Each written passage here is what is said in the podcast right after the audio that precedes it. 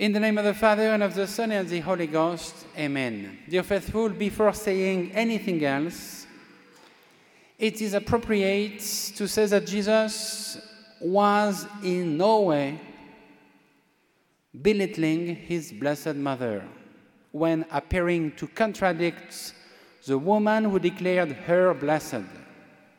He said, Rather, blessed are they who hear the word of God and keep it. What Jesus said actually was actually directed at the Pharisees who continually, perpetually tried to interfere with his ministry. Mary was blessed because she had heard the word of God and kept it. Indeed, on hearing the word of God through the archangel Gabriel, Mary gave her consent. Her total assent to God's plan allowed her to become the mother and temple of the Word of God. The Holy Ghost overshadowed her, and was Mary was truly blessed. Those, on the other hand, who contradict the words of her Son are not. Jesus' words today were directed at the Pharisees, who should have recognized him as the promised Messiah. They knew, they knew the prophecies announcing his coming, but they refused to recognize him. They should have cooperated with him in bringing the common people, those who were not instructed, to believe. But they did not. But they were against him rather than with him. They viewed him as a threat to the honors they expected from the people. They feared that the Roman reaction to him would allow him to become too influential. They did not like the Romans at all, but at least the Romans left them in charge. Ironically, by way of deception, they made themselves the friends of the Romans by betraying the Son of God. The gospel of today is clear. The devil is real, and we must be on our guard. The greatest achievement of the devil is that he has deceived so many that he does not exist. He is very happy to be thought of as a cute little red guy with cat like ears, a pointy tail, and matching pitchfork. Of course, it does exist. It does exist.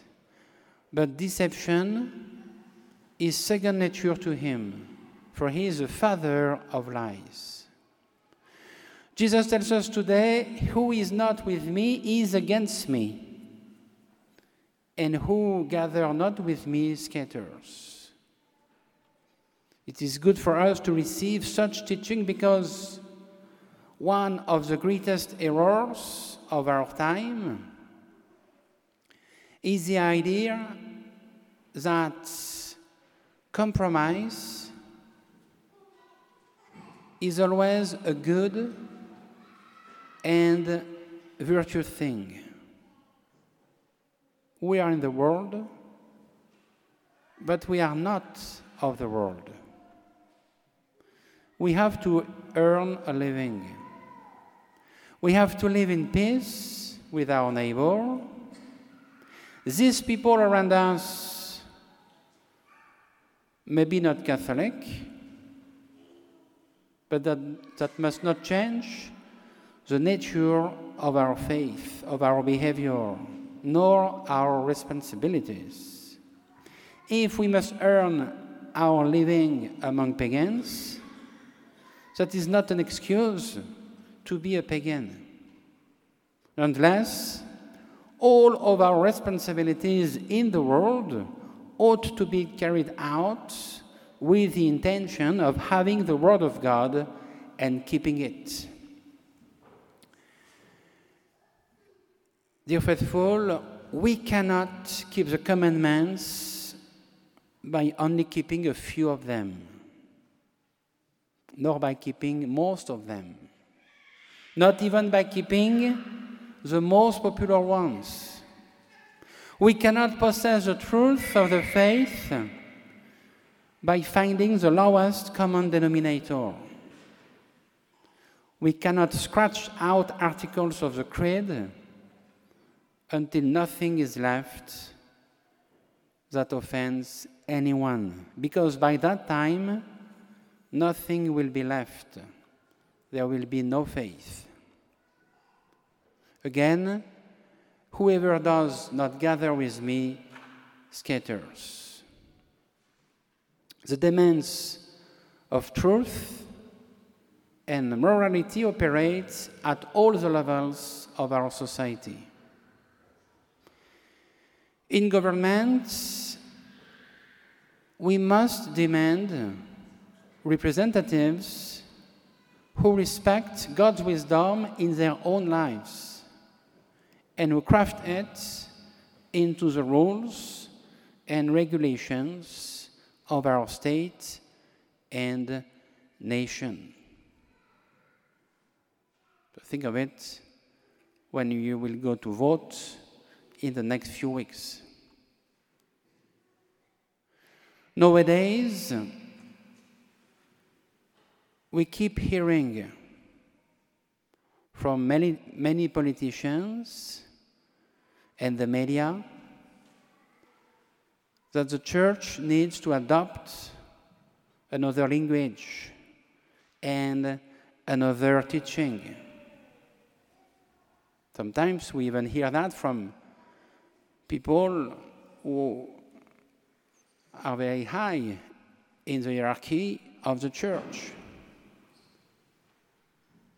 If so, who move closer and closer to a worldwide religion that believes in nothing.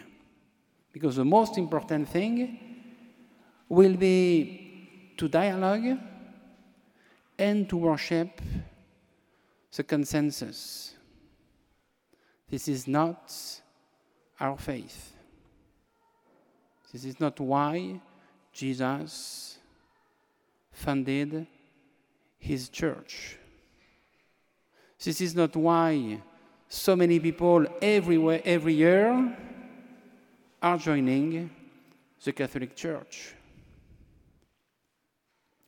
As baptized Catholics, particularly if we have been confirmed, and that's the case for most of us, we have the duty to support objective truth and morality.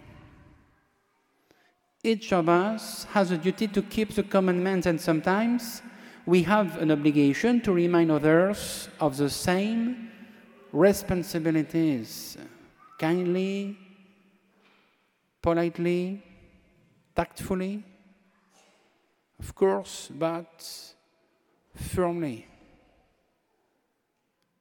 Let us ask our Blessed Mother for the strength to be courageous witnesses of the faith. She is indeed blessed because by the fidelity of the Word of God, she defeated the devil and cast him away from the world. Amen. In the name of the Father, and of the Son, and the Holy Ghost. Amen.